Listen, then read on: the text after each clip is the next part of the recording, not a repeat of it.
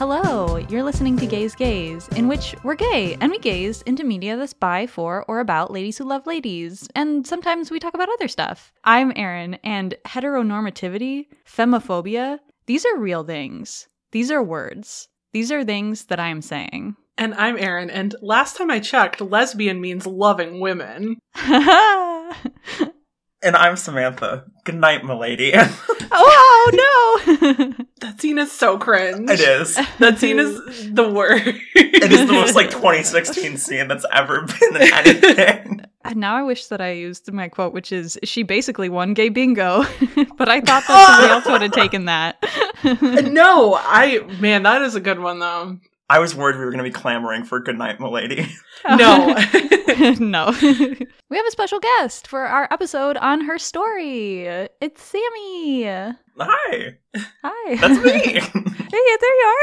Yeah. I almost considered introducing myself as Erin. That's another, prerequisite for the show is you have to be a lesbian and named Erin. That would have been so funny. Next time. Wait, next time. Save it for next time. Do you want to share a little bit more about yourself? Yeah, for sure. So I'm a 23-year-old trans woman. I am sapphic, mayhaps even a lesbian. I'm in my undergrad right now. I'm majoring in film studies and English.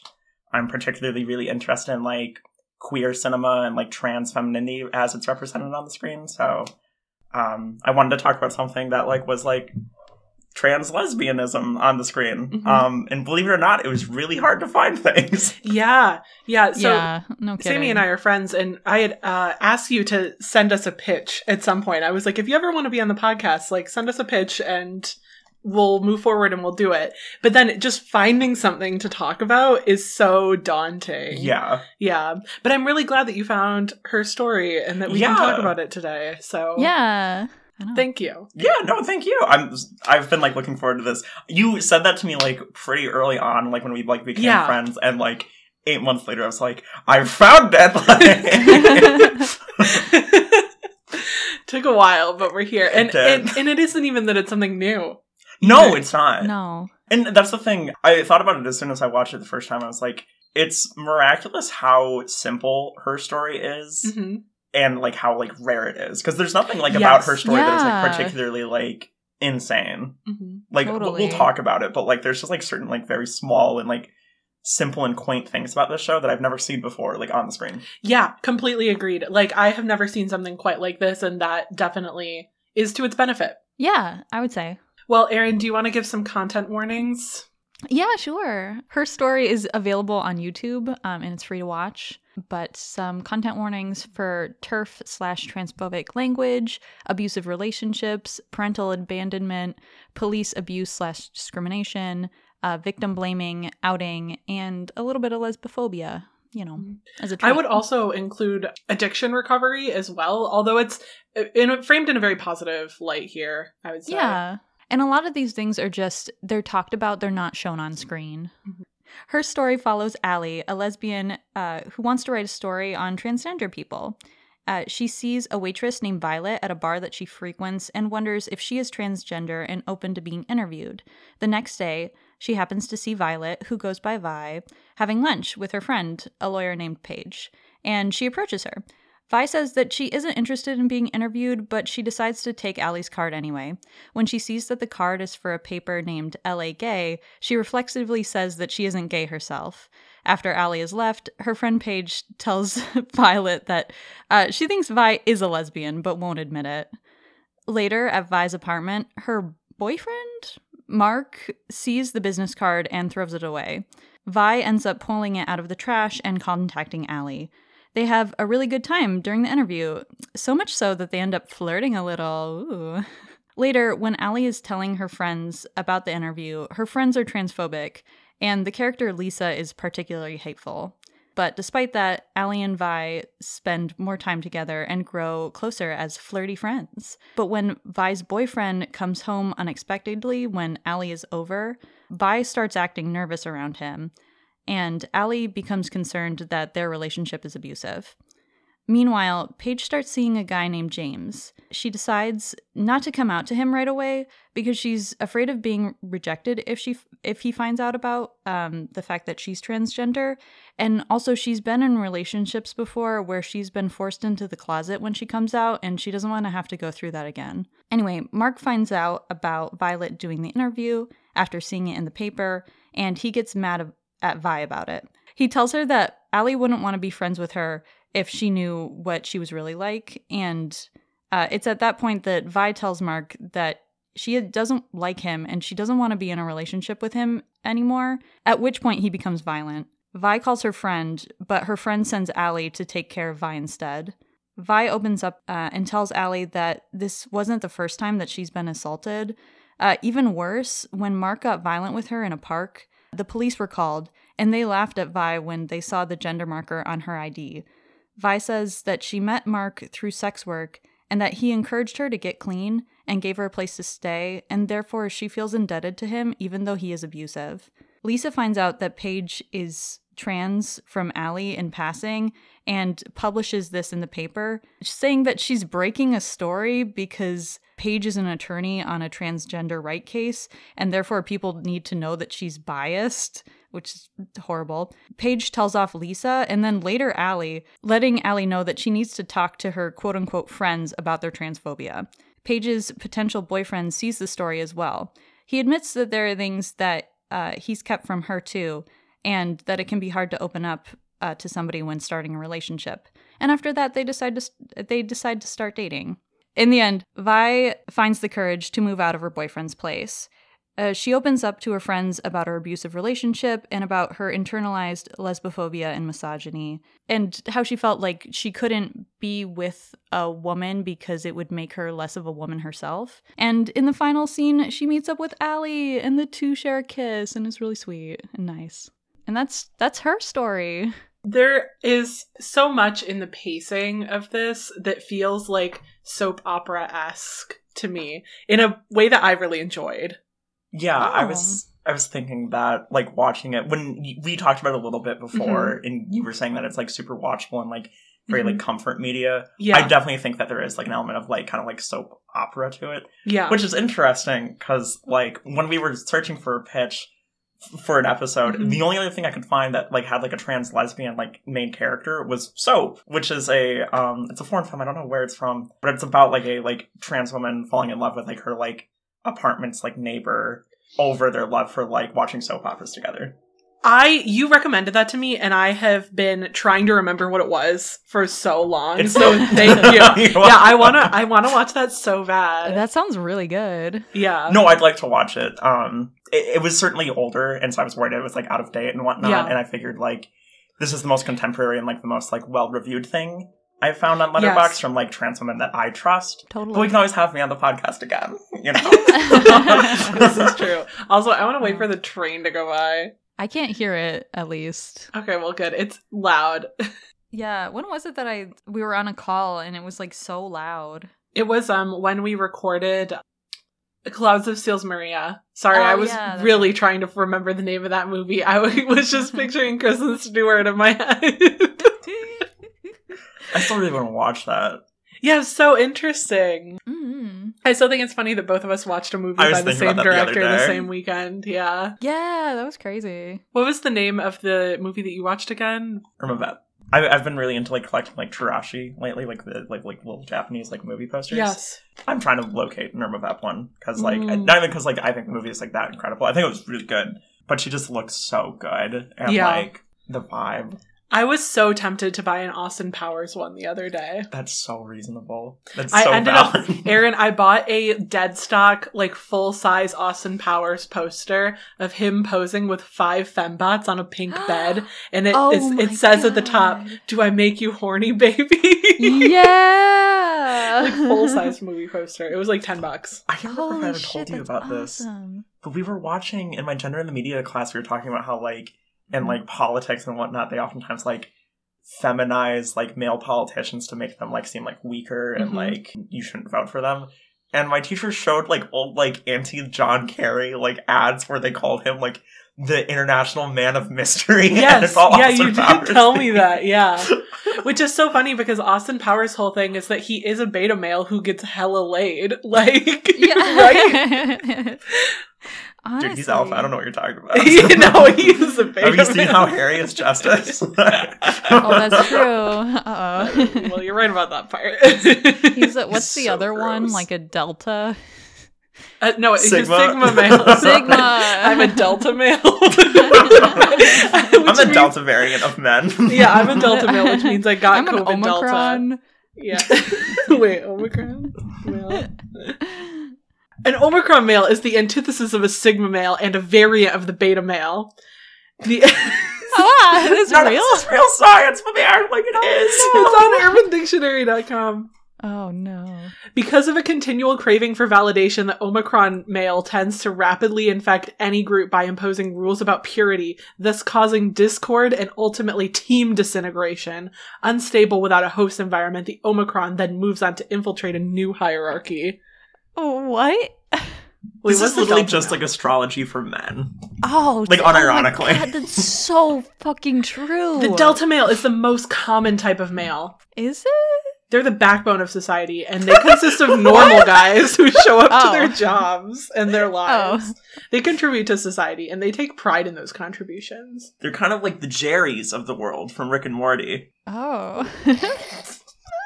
There's alpha male, beta male, delta male, gamma male, omega male, and sigma male. Oh, I know about omega male. We know about that. Oh, no. Okay, sorry. The train is gone now. When guys, like, unironically talk about, like, alpha males and sigma males and sigma balls and whatever, do they know about ABO? It's something that weighs on my mind. I know. As previous man, they don't. They don't, and it's the funniest thing in the world. They have no idea. They have no idea. If only they knew. They would stop. It would stop. They would stop immediately. It would stop if they immediately. Knew. But like, I think they should not know for as long as possible because I think it's so fucking funny. Yeah, it is really funny. Maybe they'd be into it. I feel like those are the kind of people who would probably have a breeding kink. That's true. You're so right. There's like people who post on 4chan that like do believe in like alpha, like beta, like male shit like that, who like would love ABO if they were just like less homophobic. Like if they let themselves read fanfiction and like be gay. They would love ABO so much. All right. Sorry. I was the one who brought it up. Spicy. I mean, you're spitting truth. Sorry, I was just thinking, speak your truth, Sammy. Speak your truth, Sammy. Oh, shut the fuck up. I told Aaron yesterday my least favorite fucking thing anybody ever said to me when I like first came out as like a trans woman like a couple years ago was like, speak your truth, like live your truth, Samantha. I'm like, this is the most patronizing thing you could possibly say to a woman. Yeah. Like, seriously. Oh no. Speak your truth about beta male. Yeah, speak your truth about ABO and how much 4chan would like it if they were true to themselves. I know we watched her story, but it's time to hear your story. Well, I love having a 10-minute tangent that we will cut. I wish you wouldn't cut it. You gotta. How will people hear the truth if you won't let it be said? Anyway, we're talking about her story. I don't know how to tangent story. Back in now. I think we just left off saying it was like very like soap operatic. Yeah, it is. Oh, and yeah. With that, so it's very easily consumable because it is like soap opera adjacent, but it also honestly is a little bit like, and again, I feel like I make this comparison every single episode, but it's a little bit L Word adjacent in that it's like edutainment for a queer audience. We're going to talk about really difficult topics and try to educate the audience about something that's important to our community, but we're going to present it in a way that is like soapy and cheesy and like follows a very clear-cut storyline with very clear points about what is right and wrong. And we're hoping that the audience will walk away having learned something. And I think the L Word tries to do that and fails spectacularly every single time it tries to. But I think that her story is really successful and which is really refreshing and is part of the reason why I liked it so much. Yeah, me too. I just think about trans rep and the L word. Someday, Aaron, we gotta watch it. It's so bad. We gotta. It could be this year. I know. I still haven't watched L Word Generation Q, but I want to, which is where they're trying to make amends. It's the new season that has trans women in it for the first time ever. Wow. And it's like, well, they didn't exist back then. Oh, yeah. However, trans men did. And they were, they were stinky. Her story, because it's so short, because it's 6 like 10-ish minute episodes, it's a little under an hour total runtime, especially if you subtract the credits from that. It just feels like a lot happens in a short period of time. Like we were watching Les Mis last night. So much happens. So much happens in Les Mis. Because he's 2, 4, 6 on 1, but then he's Mr. Lemaire. Then suddenly he's Mr. Lemaire. You're so right. I was talking about how the show feels really quaint and how it feels really miraculous in just terms of how it's really, really simple, but it's miraculous that like a lot of this has just not been seen on screen before. And like the quintessential moment I'm thinking of is like the very end of the last episode where Allie and Vi kiss. Like, I feel like that might have been the very first time I've seen like a trans woman kiss like another woman. Like, on screen. And framed in, like, such a, like, just very normal and, like, very, like, romantic light. Like, that's just something that you just don't see. And it was really, like, it was really nice to see, honestly. Like, especially, too, because it's, like, they both go into it, like, so, like, passionately and, like, with so much eagerness. I just feel like that just, like, does not happen. And, like, trans men are not presented in such a way. Yeah. It's been, like, leading up to it for the whole series. There's, like, so much sexual tension in so many different scenes and so much preventing them from getting together that it feels great at the end when they do. I know. Some of it's really cute and, like, feels very, like, eye-rolly, like, very, like, soap opera. Like, the whole conversation at the beginning where Pi's like, oh, well, I'm not gay. And Allie's just like, well, it's just the name of the magazine, but, like, I, like, am gay. And, like, I was like, oh, that's cool. Like, yeah. Like, it's so, like, stilted and awkward and, like, oh, gay women. Like, I know. I love, too, that their friends the whole time are, like, teasing the both of them. Like, I can't believe you haven't gotten together yet. Aaron, one thing that you did not mention in your summary that I desperately want to talk about is Bad Penny. I know. I didn't know how to fit her in because she's not, like... She's not super plot relevant, but she's relevant to my interests. She is not relevant to my interests. Oh, I have a serious question because her accent is so ridiculous and so over the top that I feel like it has to be fake. But why would they have her fake a British accent? I wish I knew. Is it fake? There's no way it's real. Is it British? I thought it was like Australian.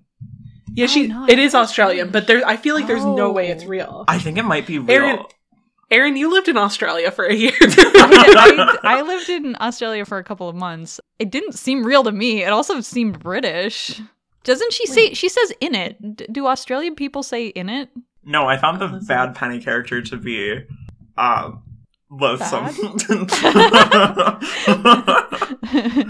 Like...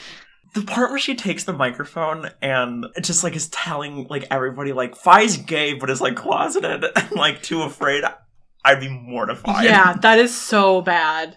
And it's also just cringy. Like, it's just, like, an uncomfortable scene to watch. You know how you, like, get secondhand embarrassment from, like, TV sometimes? Like, that was watching that scene. It was, like... And it wasn't even just for Vi. It was also, like, Bad Penny. I was like, Bad Penny, like, get the mic out of her hands. Like... Okay, Bad Penny is played by Elizabeth Francis, who has also been in Drunktown's Finest, which is a film by the director of Her Story. But she's been in some other stuff, including the series Love on Netflix. Or is this a film? Oh, I've seen Love. Oh, that has Gillian Jacobs, your favorite. Yeah, that's why I watched it. I love Gillian Jacobs. And she's from the United Kingdom. She says in it. It's a British accent, but it's a real but terrible British accent. I don't know. I think that is the thing, is that as Americans, we just don't know about exactly how many British accents exist because there are so many of them. There are. And some of them sound fake to our uncultured ears. That's true. Wait, you guys were just watching Les Miserables. Oh my, but Aaron, Les Miserables takes place in France and there are both British and American accents in that movie. I know. That's why. Are there any fake British accents in that movie? I don't know. Probably. Who knows? Before we got derailed, we were talking about things that we'd never seen in media before watching Her Story, like seeing a trans woman and a cis woman kiss passionately on screen. One thing that I had never seen was such an open discussion of some of the barriers that trans women face when coming into like a sapphic identity. Because Vi speaks about that really openly, about some of the things that like prevented her as from like accepting that she was interested in women for so long. Yeah. I don't know, as like a trans sapphic, when I first watched this, I like cried multiple times like throughout the entire like series, and like it was oftentimes those moments because they just like felt so real, like especially like the scene where Vi talks about how she's with men kind of like compulsively, just because when you are a trans woman and you're next to a man, like your femininity feels so obvious and so overt. But when you're next to like a like cis woman, she talks about how like she like notices and like she can't stop thinking about like how much bigger like her hands look, or like how she like looks compared to this cis woman. And that's something that I really like feel like, I think like compulsive heterosexuality is a huge like thing with like just being like sapphic woman, but I think it's like especially complicated when you're a trans woman. And like there's this feeling that like because you're a woman you're supposed to date men, and there's also this element of TERF ideology and like trans misogyny is like so focused on trans women being like predatory to cis women that, like, it feels like a really, really forbidden kind of love. And, like, I personally, like, was always really afraid of coming out or, like, saying I was a lesbian because I felt like, who am I kidding? People are just going to think I'm, like, a weird perversion of like, a, like, cis-hetero man. There is this kind of, like, safety in being a trans woman who likes men, because then you can say, well, like, even if you are going to, like, not read me as a woman, you still are going to read me as queer. Like, I still belong in the queer community. So it's complicated and it's very scary. Yeah. Yeah. Well, I think heteronormativity is like so ingrained in our culture that it is kind of like, well, if you're a lesbian, why would you like come out? Because then you have the opportunity to be like a heterosexual, which is like really backwards and transphobic. But like, I do think that that's like how some people see it at first. Cis straight people. And just also just cis people in general, like the idea of like it would be easier for you if you had not transitioned and you were straight. And this, I think this is something that trans gay men also face. Yeah, definitely. I've heard other trans women talk about this, and it's something that I always really actually related to and like felt the sisterhood in, because I talked about this in our coming out episode, but when I first started to have romantic feelings towards women, I actually ended up questioning my own gender, because I was like, but women aren't supposed to like women, but I definitely like women. No, Erin, I was actually going to say, I, a while ago, listened to the coming out episode, and I had also talked to you, Erin, about, about, like, the episode and whatnot, and, like, when I, like, heard about, like, your kind of hesitations with, like, taking on that label and whatnot, it was something that, like, I really related to, like, as, like, a trans woman. Yeah. Me calling myself a lesbian has been, like, a very, like, recent thing, and I don't think I've, like, talked to you about this, but, like, part of it is, honestly, being friends with you and, like, being like, oh, I can be a lesbian, too. Like, yeah, it's fine. Oh, like, yeah. And, like, listening to the podcast, like, unironically, like, this has really been really, like, big and important for me. And, like, that's meant a lot. Oh, my God. That makes me so happy. Yeah. Yeah. And Erin's such a good friend and so knowledgeable and accepting. I love Erin. Oh, my God. Thank you so much. Well, I'm glad. I think that embracing a lesbian identity is for everybody who wants to. And I support it. That's so sweet. Right. I love that.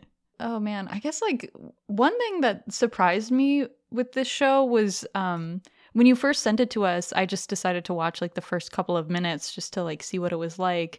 And there's a lot of transphobia in the first, like, 3 minutes. Yes. Yeah. It's very heavy to start. Yeah. And, I mean, that comes back. The transphobia is very present and very overt. Like, caricaturized, really. Absolutely.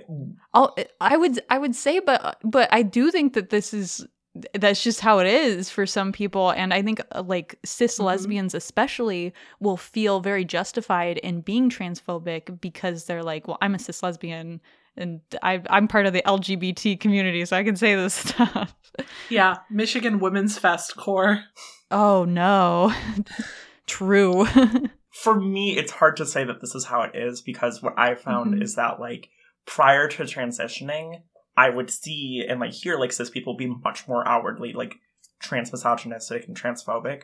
But since transitioning, like it's very hushed and quiet. I think like the Lisa character is, she's very like character-esque in terms of like her transphobia. It's like just so overt and like, so this is what TERFs are like. And it's like I do believe women and like some men talk this way behind closed doors, but not quite as open, I think, more recently. Yeah. Yes. I think that's fair. And that is something that Lisa herself does in the show. Speaking specifically to the scene where she confronts Paige and is like, you're the lawyer that's representing the person who was denied access to the homeless shelter because they were trans, trying to find camaraderie and being transphobic with Paige, not knowing that Paige is a trans woman. And then the second, when Allie outs her after Paige leaves, you can see that Lisa would not have approached the conversation that same way had she known. But also she, of course, moves on to out Paige publicly in the newspaper, but I don't think she would have done it to her face. And I think that that's solidified when Paige confronts her later and she like doesn't fight back at all. Yeah. Yeah. Because it's like, she knows that this is something that's shameful that she shouldn't be doing, but she's so hateful that she's going to do it anyway. Mm-hmm. Yeah. I mean, like that's the thing is like, yeah.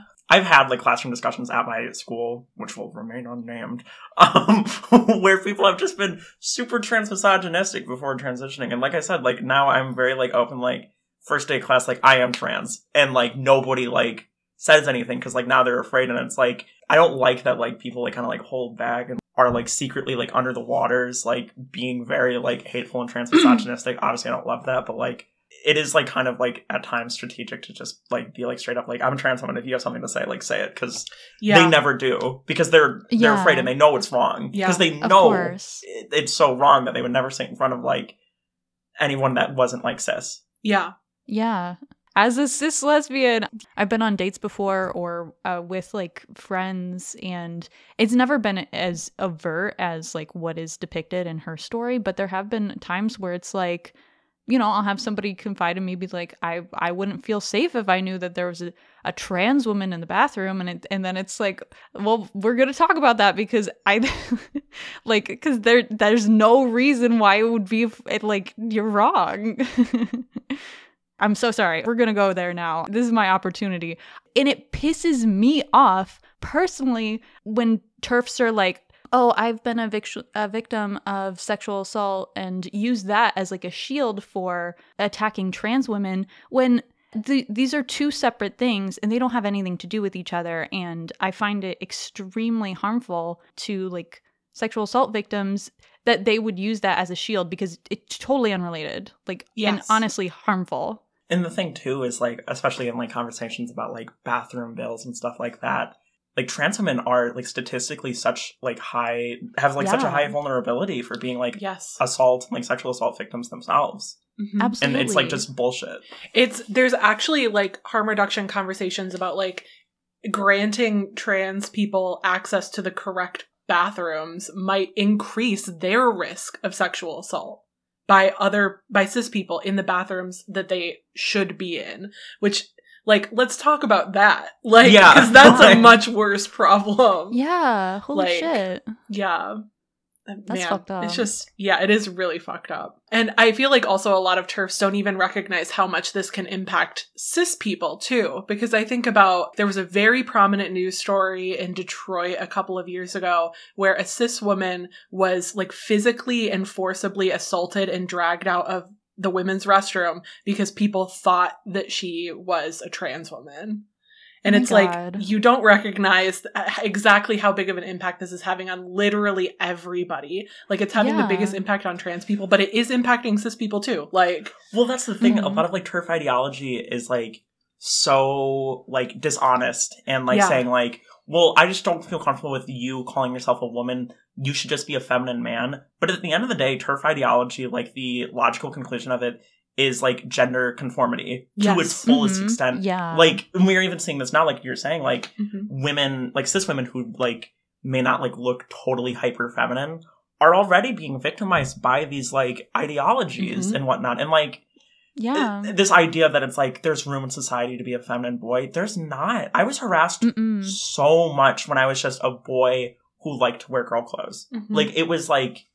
It was awful. It made me feel unsafe all the time. Since mm-hmm. transitioning, though, and when I've gotten a lot better at, passing and whatnot. And, that has its own set of challenges. Mm-hmm. But, since then, I do not get harassed nearly as much. I get harassed in a very different way. I get harassed as a woman. And that's a very different, set of circumstances. Mm-hmm. Man. It's all bad. Yeah. Heavy shit. But also Game of Thrones. Oh, Jesus. You cannot. When I I want to hear what she's going to say. Let her speak. Let her tell her story. Oh, God. No, when I say the show is so quaint and very dated, it feels very 2016. Part of that is how much Game of Thrones is in this show that feels so funny now. To me, I've never watched Game of Thrones, and I am going to keep it that way. Yeah, me neither. I don't know the fuck, these girlies are kind of assigning each other, Game of Thrones characters. I know, I meant to look it up, and I didn't, but I thought that was so offensive that she was like, Marjorie is so unassuming at first, but she's undeniably sexy. You're saying you're unassuming and then sexy is so, objectifying and, weird. I know. She's so weird about everything when it comes to vibes. I'll get to it, but I kind of hate Allie, a lot. Yeah. I fucking agree. I just wanted to say, though, as somebody who's never seen a Game of Thrones, and, now after, the finale happened and everybody was so fucking mad about that. Yeah. So I'm saying that for a while. That's allowed. It feels to me like the equivalent of if maybe, 5 years ago, there was, a show that, constantly made, references to Lost. This is not culturally relevant. Nobody knows what this is. Yeah. I feel like something that you should consider when you're making a piece of media is... will my script stand the test of time? The Game of Thrones stuff does not. But also, I think it was a good bet at the time because it was the biggest show at the time. It would have been, referencing The Wire. It was an HBO show. Everybody liked it. It was just, I think the finale, took out so much. Yeah, good feelings. I'm just... Why not make up a fantasy show or any type of show that they could watch together? Because it's so funny. When they go to, watch Game of Thrones, they can't even include the theme music. They have to include off-brand Game of Thrones music because of course it's copyrighted. I think that it maybe would have lended to their benefit to have them talk about queer media. Yeah. Instead of Game of Thrones. Yeah. But then also they would have been faced with the choice of should we have them talk about the L word? No. They could not have. If they had talked about, obscure anime or something. Talking about the Wachowskis. Oh my god, they could have talked about the Wachowskis. The Matrix honestly would have been a really good one, because that was still culturally relevant. It would have been more so now, with, the new movie coming out. You're such a genius, Aaron. Gay people love The Matrix. Gay people do not love Game of Thrones. You're so right. Gay people wrote this, though. Is the thing. We have not talked about that. So this was co-written by the actresses who played Vi and Allie. Mm-hmm. And directed by, please remind me, Sydney Freeland? Yes. Who is a Navajo trans woman and film director who's done a recent film for Netflix. Ooh. So it's by queer people. It's certainly for queer people, what queer people we should talk about. But the Game of Thrones, what a choice. There gotta be Game of Thrones gays out there that we just don't know. Yeah. There have to be. But I don't know them, so they don't exist. The only people I know who watch Game of Thrones are straight people. Yeah. No, yeah. I held back a couple of gawks when you said it was made for queer people. I've rolled over this thought multiple times in my head. I've meditated on it a lot. I do think that the show's made for queer people. And it feels really awful to say to any, trans woman creator that her work is not made for trans people. Mm-hmm. But I would argue that the show is far more made for cis lesbians than it is for trans lesbians. So much of the show is from Allie's perspective and, talking to cis lesbians, in voiceover or otherwise about how, our lives are lacking when we don't accept trans women. And we almost never get things from, Vi's perspective, which I think is far more interesting. It really isn't until, the end of the show that we really, spend more time with Vi as a character that is, outside of how she relates to Allie as, subject. And I think that kind of, sucks. And at the same time that we're getting all that, Allie is still having all of her drama with Paige and with Lisa. Mm-hmm. And so Allie is still the focus and transphobia is still the focus. I absolutely agree with you that this me too. Seems targeted at cis lesbians and as like an attempt to move people who are like on the fence or uncertain about trans women towards a more accepting idea of trans women in sapphic spaces. Yeah. I'm so glad that you said that because I totally agree. Sammy, you're so right. You're so right. It's funny actually that you say that because Erin and I were texting about it just like a little bit like earlier today. I think especially the fact that Allie is the focal character and is honestly just like not that interesting and is frustrating at times for her like, oh, I'm sorry I hurt your feelings. I didn't know.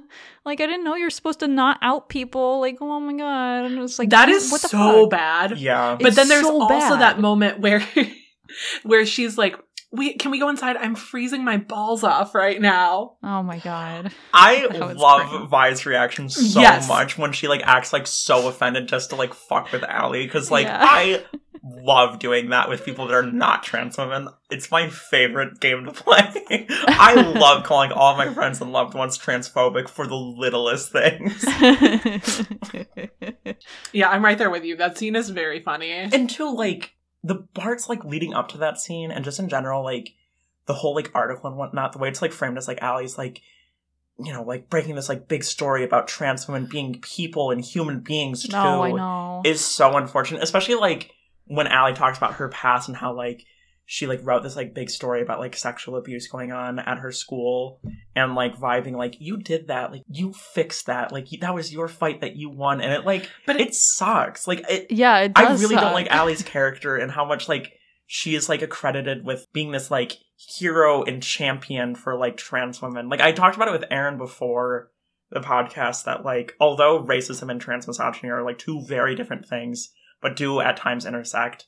I think this show is really similar to the way that, like, a lot of early films that tried to tackle the topics of racism act, where it's, like, the racist character is so overt and so, like, characterized that it's, like, very obvious, like, racism bad. Mm-hmm. And, like, it has, like, the ally, like, white savior, like, Allie being, like, the cis savior and whatnot. Like, I think that is an element of the show that is unfortunate and present. And it ends up solidifying that mentality for viewers that they're trying to move in a different direction, because it is like, yes, like leaning into your savior complex is the correct course of action. And like, also, you're totally right in the fact that like she broke that news story about sexual assault at her school, which was something that she had never personally experienced, that she did not talk to any of the victims about before outing everything to the public. And she's like, it was all in the name of the greater good because change happened. But it's like, do we know what actually happened with the students that were affected by that? Mm-hmm. Like, no, we don't. Do we know what is actually happening with trans women across the readership of her work? Also, the fact that this is 2016 in LA and this is breaking news. Exactly. Like, trans women have been in LA for so fucking long. I know. One of the things that this series reminded me the most of was The Happiest Season, where it's like, no, you're thinking Season of Love? Season of Love, yeah. I also was thinking about Season of Love. Yeah, where it's just like this. A quote that I will try to remember from that episode is that it's hard to be the first of something, and like I do feel that her story like makes room for other more complex stories by being how it is, but it doesn't mean that it's good how it is, you know? That part is not good, I think. However, that doesn't mean that there aren't things that I don't love about this. That was a lot of double negatives. There are things that I love about this, though. Yes. Like, in spite of its flaws. Totally. Yeah. While we're still on the topic, when Allie does kind of, like, talk to Paige about the fact that, like, she outed her, I love Paige's line. I wrote it down. This being new to you doesn't make it any less old to me. And I think that really, I think Paige in general, like, she has some really great lines. She gives a great performance. She gives, like, a scathing and, like, biting critique of all the, like, cissexual, like, bullshit around her. And I love her so much. She is, like, wonderful and, like, so, like, just, like, upfront, like, I think she kind of embodies the sort of exhausted ambivalence that, like, just comes from being a trans woman for, like, a couple of years. And mind you, I say this as a very young trans woman. I transitioned 2-3 years ago. But, like, I imagine by the time I'm 35, like, Paige, I am going to be so over this. Like, Yeah, she was the best part in a lot of ways. Like, I love so many of her lines, and her telling off Allie, like after telling off Lisa, was very, very satisfying. There's so much in the series that I like see people I know and I see my friends in, which I think is good in seeing representative writing. It's not in Allie or her friends in the slightest. It is in Paige and Vi specifically. Paige in particular just like absolutely carries the series, I think. And it's so funny as a side character to be the one who's like completely carrying a series on your shoulders. Right?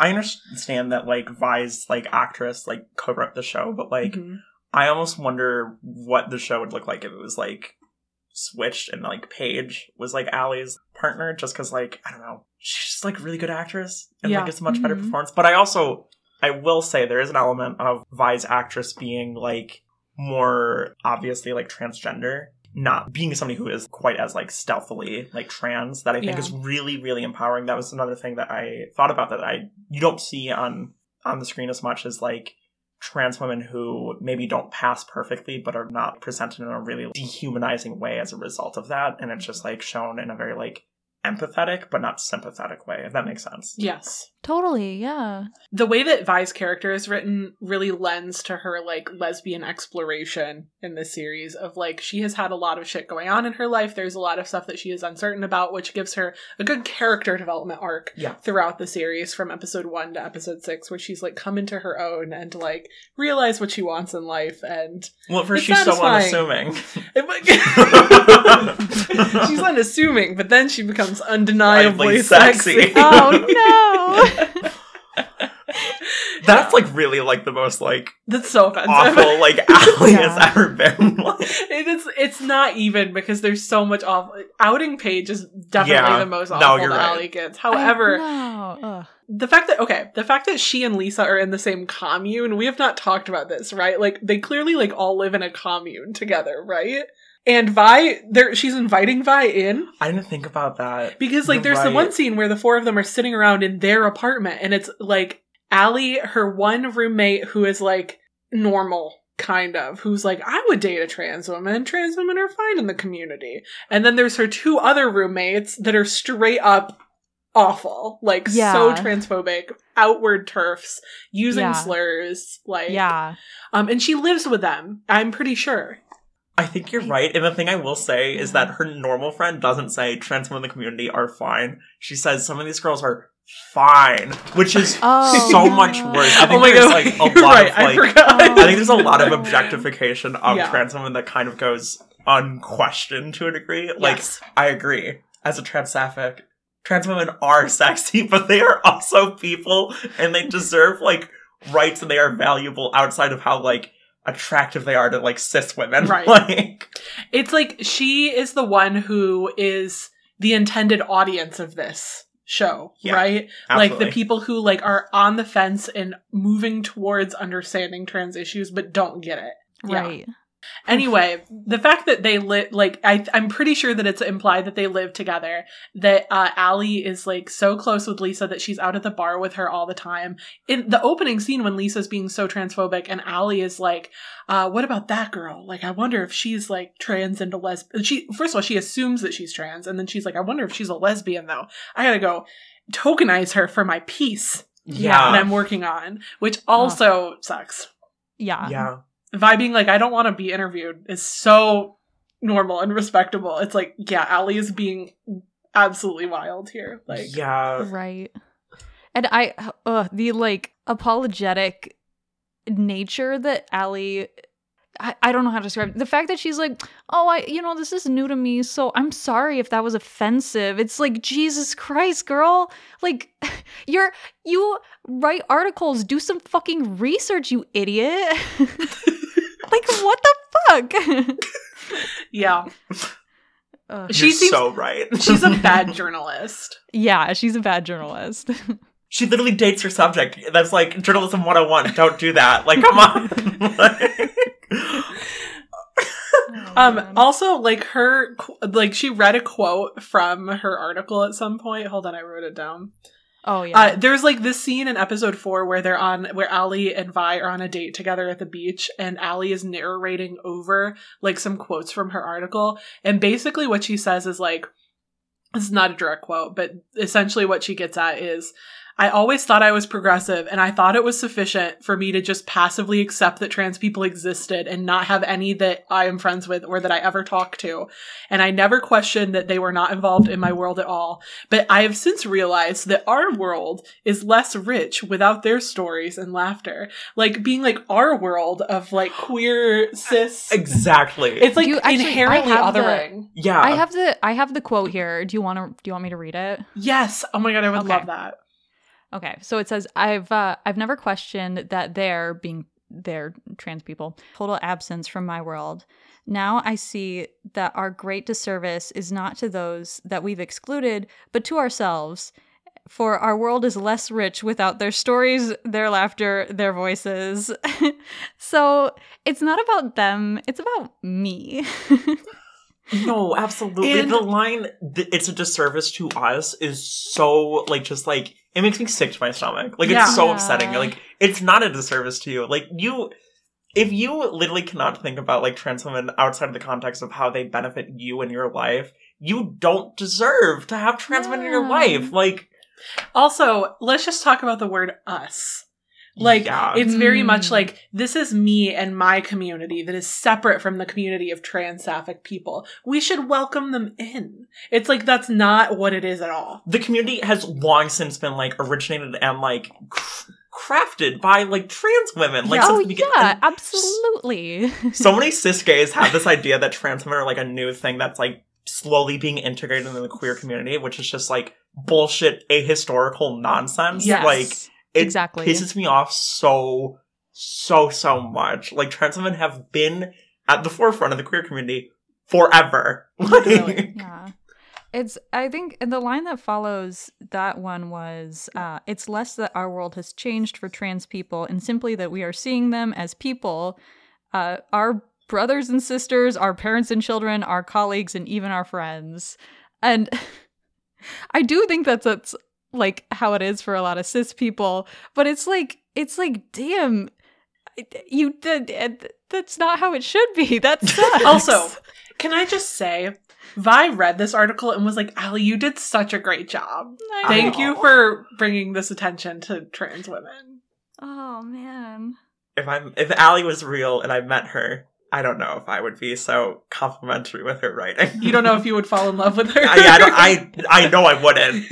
I find her so obnoxious. There's something about her that I just loathe. It would be one thing if this was set in like a very rural community. But yeah, in LA, it seems a little confusing. Yeah. It's such a milquetoast like write-up about like, you know, trans women could be people. They should have said this in Kansas City. Kansas, not Missouri. Yeah. Kansas City, Kansas. They should have said this in Salt Lake City. Oh my God. That would make it so much more believable and reasonable. Yeah. I would buy it. Big time. It's insane that I'm just like, you know, we have this podcast of 3 correct women all at the same time. Wow. Wow. We're really speaking our truth. I fucking hate that word. I'm sorry. No, your body is so funny. It's like, no, I love like talking in like cis liberal speak, like to my friends. When we are together speaking our truth, I really feel like a girl boss. I used to ask, like, friends for, like, rides in the most, like, obnoxious way possible. I'd be like, hey, folks, with, like, an axe, like, would you mind speaking your truth and picking your girl boss up? Like, hashtag trans is beautiful. Like,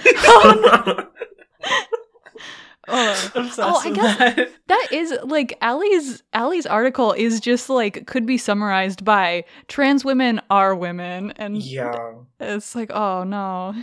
Allie's article could be summarized as, I didn't think it before, but women are women. I wasn't thinking before, but now a whole lot going on up here. Like, LA. Now I think a trans woman is sexy, and so I get it. Bothers me so much. Yeah. Oh God. That Oh, no, that is her arc, isn't it? Yeah.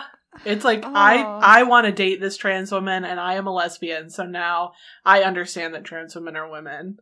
I can see it now. Man. Yeah. It's a little dark, huh? That is dark.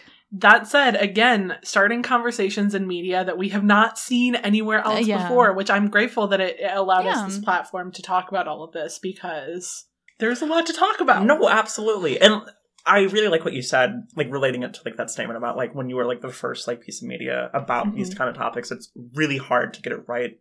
And as critical as I have been about her story, I commend like the like trans women and like queer people involved, because like it's hard to see and like think about how your piece of media is going to hold up in the years to come, particularly in something that's so divisive and that like changes so much as like queer inter-community politics. And I think for the most part, the show gets a lot right. I just think we should also be critical of it. And I think like trans topics are so starved for good media representation that this show should be like watched and should be like praised, but it also should be, we should think critically of it for sure. Right. It's like Vi and Paige are excellent characters and really strong representations of trans women. All of the cis women in this series are rough. And that's kind of the point. I think we'd be remiss not to mention that queer people, we are our own biggest critics when it comes to discussing media that's by other queer people. Nobody can absolutely rip apart a queer person's fiction work than another queer person. Yeah. And so there's also that level as well. And that's what I worry about. I'm very like hesitant to like say deliberately and like outwardly like this is just for cis lesbians, and like there's nothing like there's nothing like rewarding in it from like watching it from like a trans lesbian perspective, because that's just not the case. And like I never like I don't get like pleasure from like tearing the show apart, because like it did mean a lot to me. Like I said, like the show made me cry multiple times. It made me cry in the rewatch last night to prepare for the episode, and like it is really important. And like I want to say like I'm not like against or like opposed to messy like queer cinema. Like some of my favorite, like, trans femme representations are, like, Pink Flamingos or, like, Little Parade of Roses. Like, I'm not opposed to, like, messy queer representation. I just think that, like, when you try to go for something that's not messy and just have, like, kind of, like, unplanned, like, issues with it, those feel so much more scathing and, like, so much more obvious than, like, something more subjective and, like, weird. Yep. I feel, and Erin, maybe you can speak to this a little bit more, but like I am just reminded of fan dissections of Steven Universe. Yes, I was thinking that too. And its representations of queerness. Yeah. Yeah. I am not a Steven Universe fan, so I'm definitely not the one to speak on it, but. Yeah, I would say actually any small creator, actually, I think I was specifically thinking just about like webcomic artists who do like gay and lesbian webcomics, and who, because they are so available and so online, people feel like they can just like absolutely rip them to shreds when they would never do this to like a Hollywood movie, because those people seem inaccessible.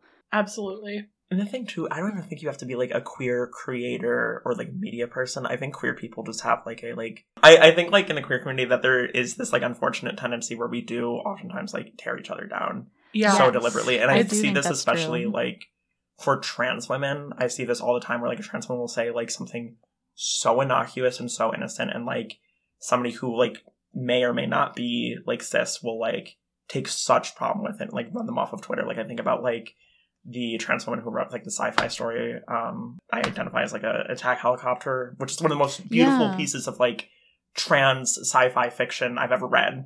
Sci-fi fiction is I can go into so many examples, and it hurts me so much every time. We as a broad community of queer people, we are a community of people who have experienced discrimination from all angles at all times, and in order to circumvent that for our own personal safety, that sometimes leads us to put other people in our own community down in an attempt to ascertain safety for ourselves, whether that's people who are trans and who pass and who put down the trans medicalist movement, for example, is one example of that. Cis people putting down trans people, white queer people putting down queer people of color in an attempt to, again, maintain some, oh my God, the queer marriage, like gay marriage movement, all of that is ultimately just like trying to become normal in the eyes of society. And trying to assimilate. Yeah. Exactly. Yeah. Yeah. Totally. And that leads us to put other people down on our own journey. And it becomes natural and normal and hard to self-critique your own actions in doing it. I think that we all do it from time to time. Just totally. Because it's so ingrained in how society works. Yeah. At least in English-speaking communities. You can't hear it, but I've been nodding along with, like, everything Erin's been saying in this podcast. You can't see it, but, yeah, for both of you, I've been nodding. Anyway, those are my thoughts. Yeah. I think that it's a natural and normal reaction to be critical of other queer people's work, but it is something that we should be conscientious of and try to work against. Because people are allowed to make work that's a little bit messy. How we're not talking shit about Grey's Anatomy on this podcast. Yeah. But we should. But we should be. We could and we should. My disdain for Grey's Anatomy immense. And that's just one example, obvioususly. Game of Thrones. We were talking shit about Game of Thrones just earlier. I guess it's when it's like Game of Thrones or Grey's Anatomy, it is more punching up as opposed to just like punching your comrades laterally in the face. Yeah. Wait, are there gay people in Grey's Anatomy? Well, Sandra Oh is there. Yeah, I think there are queer characters. Grey's Anatomy had a like lesbian wedding before like gay marriage was like legalized. Really? Yeah. No way. And like that was like a really big thing. What else do we have to say? Is there anything else we're itching to say about her story? Great production value, I'll say, for a web series. Great pacing, great script writing. Great pacing. Yeah. A very, very bingeable. I had one more thought. The, like, one positive side of, like, the whole, like, Allie, like, telling the story and whatnot is that I think what is presented really good on the show and in a nuanced way is this idea of visibility as a trans woman. I was thinking about this last night where it's, like, it shows it's this complicated relationship being visible as a trans woman. Like, at one end, both Paige and Bai experience the feeling of, like, wanting to be silenced and hidden away. Like, Paige talks explicitly about how she gets forced back into the closet with, like, certain previous partners where, like, they don't want her to talk about being trans or being seen with, like, a trans woman and whatnot, and how that's really, really upsetting. Or, like, when Vi comes home with the business card Allie gives her for the interview, her, like, abusive partner at the time, like, throws it away as, like, a means of, I don't want, like, people to know about, like, your kind. You know what I mean? I think, like, totally. It is very noteworthy and very openly, like, about, like, how, like, disempowering and, like, oppressive it is to be silenced and to be unseen and go, like, unheard. Mm-hmm. But at the same time, I also think it talks about, like, how being visibly trans, like, being clocked by, like, Allie or whatnot, or, like, being outed, in Paige's case, is also, like, its own, like, set of worms and its own, like, traumatic experience that's really unfortunate. And, like, there isn't exactly... It's a double bind, and I think it's presented really well. But it also does, like, make a, like, solid argument for, like, although it may be painful, there is some empowerment to be in, like, being visible and, like, in talking about these conversations, even if they're tough, hurtful. And that's not, like, to say, like, you should come out as trans immediately, right away. Like, you should do it when you're ready. Yeah. You know what I mean? Yeah. For sure. Yeah, you're so right. Paige says it best when she says, like, very overtly, like, disclosure is always complicated. Yes. And she means that in the broadest sense, like, being, like, disclosing about, like, being trans, like, addiction problems and whatnot. Like, that seems like a really... It's a central theme, and I think it's presented in a really nuanced and, like, very, like, good way, honestly. Yeah, completely agree. I also like... It's, like, a very quick moment, but when Vi gets home from work one day, she, like, goes on Craigslist for the, like... relationship sections, and she searches male for... or M for T, and, like, it's a bunch of, like, fetishistic... people searching for somebody, and then she searches W for T, and there's no results. And, like, that's just kind of, like, that seemed... it was such a, like, good way to, like, get that across, like, very quickly, and I like that scene a lot. Yeah, I love that scene as well, and it's so funny because at that point Vi doesn't even necessarily realize that she's down bad for women. No. Yeah. Or I think she realizes, but she doesn't think it's a possibility for her. Yeah. Absolutely. And, like, Vi's character arc is so good and, like, so great. And, like, I know I just, like, tore the show to shreds a minute ago. But, like... with love. When Vi's talking about, like, you know, when she used to do sex work and whatnot. The quote being like, "I never felt attractive before, but the money, it was proof I was worth something," is so heartbreaking, but also so real and so relatable. Like, I have not, like, personally done sex work or anything like that, but, like, I've had my fair share of, like, when I was very early in transition, talking to and interacting with a lot of chasers and a lot of people that I was very well aware were, like, fetishizing me and objectifying me, but, like, it was the only means of feeling feminine and valuable as a woman was, like, through, like, being pursued by men, even if I didn't want to be with a man. And, like, that was, like, a very, like, honest to God, like, traumatic and upsetting experience. And I think it's one that, like, from the other, like, trans lesbians I know is very common, unfortunately. And I think it's presented here very honestly and very, like, truthfully. So many of the conversations and things that affect Vi are things that I personally have seen multiple times with my, like, within my friend group of people grappling with the exact same shit. It is so truly relatable and honest and true and a good depiction of just all the struggles trans people who are sapphic, like, it's good. There's so much to really like about this series. I like, you know, we normally end with saying whether or not we would recommend it. Glowing recommendation. Yeah, absolutely. I think, in go watch it right opinion. Now. Again, just warnings for transphobic slurs, a lot of trans misogyny, but it's really good. Yeah, it's really good. I think especially, too, as much as I've, like, critiqued the show, I think if you are trans lesbian or trans sapphic, like, I would recommend watching this, because there are just, like, some of those moments that, like, feel like, that I just feel like I've been so, like, desperately starved to see on screen, and it's presented really well. It is worth a watch. It's not, like, a huge commitment. Like, you should watch this. Again, minus the credits, it's probably about 50 minutes in total. So, and it's free on YouTube. Yeah, it's nothing's stopping you. And actually, it's right there.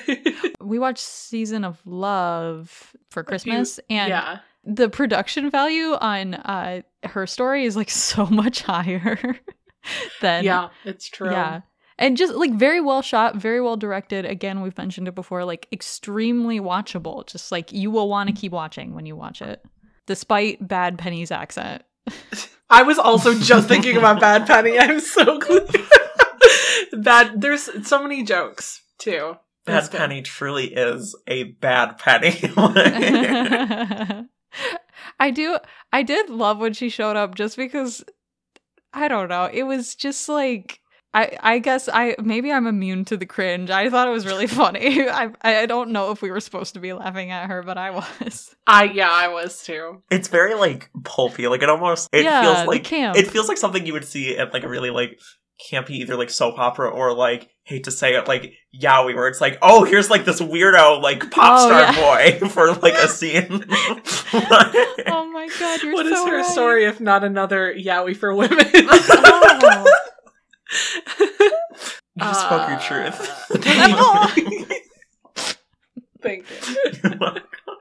Oh my God. I'm just thinking about Utena and how Ikuhara was like, I wasn't thinking about lesbians. I just thought I wanted to make a yaoi for women. What does it mean? What is yaoi for women? Which is redundant. Yaoi is for women. You're so right. Yaoi is for women. Sammy, before we wrap up, do you want to share where people can find you on the internet? Oh, sure. I have a Twitter. It's at Lil, like Lil, and then Estradiol. It's one word. What I'm much more proud of than my tweets about Les Miserables stuck is I do have a website I've not updated in a long time, but it is a passion project that I do plan to work on called Transcribe. You can find it at www.transcribe.inc. That's I-N-K, like an inkwell. Right now, it's just, like, various essays that I've written from the perspective of trans women, but I am hoping to, like, find more, like, queer and, like, especially, like, transgender people to, like, continue writing and, like, working on that website. It really means a lot to me. Please give it a read. Mild warning for a lot of slur usage, but there's slurs I can use. Yeah, Sammy, your writing is phenomenal. Oh, and thank you. That means so much coming from you. Oh thank you, I guess. But I really enjoy Transcribe, and I definitely think that people who are listening should go check it out. Thank you. Oh, I love the banner artwork. Thank you. Some cute. Of it was done by me, but a lot of it was done by June. If it's the good banner artwork, it was done by June. Thank you, June. Thank you, June. June's listening right now. She probably is. Oh. Yeah, no, she not is. Like right now, but like will be. Oh yeah. No, she retweeted our tweet and was like, "Sammy is so incredible, and this podcast episode is going to be a banger," or something like that. That's so nice. I know. Dude, I love her so much. Aaron and Aaron are two of the best podcasters, and Sammy is like a movie studies genius. Movie Ooh. And genius both misspelled. So check this shit out when it drops. Hell yeah. That's so nice. Wow. All right, let's wrap up. Okay. Wait, what are we doing next time? Oh, fuck. Jupiter Ascending. Wait, what? Jupiter Ascending. No, we're not doing Jupiter. No, we can't come back. We're doing Jupiter Ascending on May 31st. Sammy will be back in May when we're doing Jupiter Ascending. Very excited for that. I know you're itching. I'm so excited. I felt so bad when I picked this. I was like, this is such a serious one. I wish I had picked something sillier. But then Jupiter Ascending out of nowhere. Somebody just miraculously emailed you guys saying we should watch Jupiter Ascending. And it just so happened to be Sammy, who will be back to guest again. Oh my god. So excited. Wait, actually, we can't end the episode yet. Why? We haven't talked about the green M&Ms. Oh my god! I almost forgot! I was thinking about it in the car ride. I was like, I have to remember to mention the green M&M. And we didn't even talk about the green M&M. That was a joke. Wait, Sammy wants to talk about the green M&M so Yeah, let's talk about the green M&M. Bonus episode. It's time to talk about the green M&M. Stan. So the green M&M has... Oh, no. When we were first... I had a terrible thought. You should say it. Yeah. No, I can't. Okay, no, you please say what you're going to say, and then I'll say my horrible thought. Okay. So, the green M&M, when we were initially, like, talking about, like, oh, we should do an episode together, like, Samantha will, like, go look for, like, you know, media to, like, pitch to us. I initially, like, as a joke, because it was just in the news at the time, pitched we should talk about the green M&M, because she's a trans lesbian. Yeah, and because she was de-sexified in the news by giving her sneakers. They forcefully de-feminized her, which is so upsetting. When she herself is transgender. Literally. And so the reason why I say she's a trans woman is because people have found, like, older, like, M&M ads in which the green M&M is, like, anthropomorphized as, like, just, like, a typical, like, male-coded M&M, and people have been like, oh, well, that's not the green M&M, because that's a nut M&M, like a peanut M&M, and that's a different race of M&Ms, and it's like, no, you fucking idiot, she got her nuts removed because she's trans, and she clearly loves the brown M&M, they're always pictured together at the beach. It's true. They're gal pals. My horrible, horrible thought is that the green M&M relates to her story because Tucker Carlson only sees the green M&M as worthy and as human if he can sexualize her. Literally. And Allie, same with Vi. Yeah. Allie would be upset about the green M&M, but like in a very like... Lisa would be upset about the green M&M. Lisa would be. But Lisa would also be like, I was always a fan of the brown M&M. This is why I'm correct as a brown M&M. Fan. You know, not to be a freak, but I think the green and brown M&M should be allowed to be whores. Like, I think you should be allowed to be as slutty as possible if you're an M&M. You're so sexy, ma'am. Not that I don't find them sexy, but... Tucker Carlson is a broken clock and is right twice a day. The green and brown M&Ms should be sexy. And I think he also is right that the miserable non-binary M&M is our future. That's the representation I need. Yeah. The miserable non-binary M&M. Okay. Thank you. Apparently next time we're doing Bessie, but I don't even know what that is. Okay, well, let me tell you about Bessie real quick before we end. Bessie is by Dee Rees, a Black lesbian director. It is a biopic about a queer jazz musician, Bessie Smith, blues singer specifically.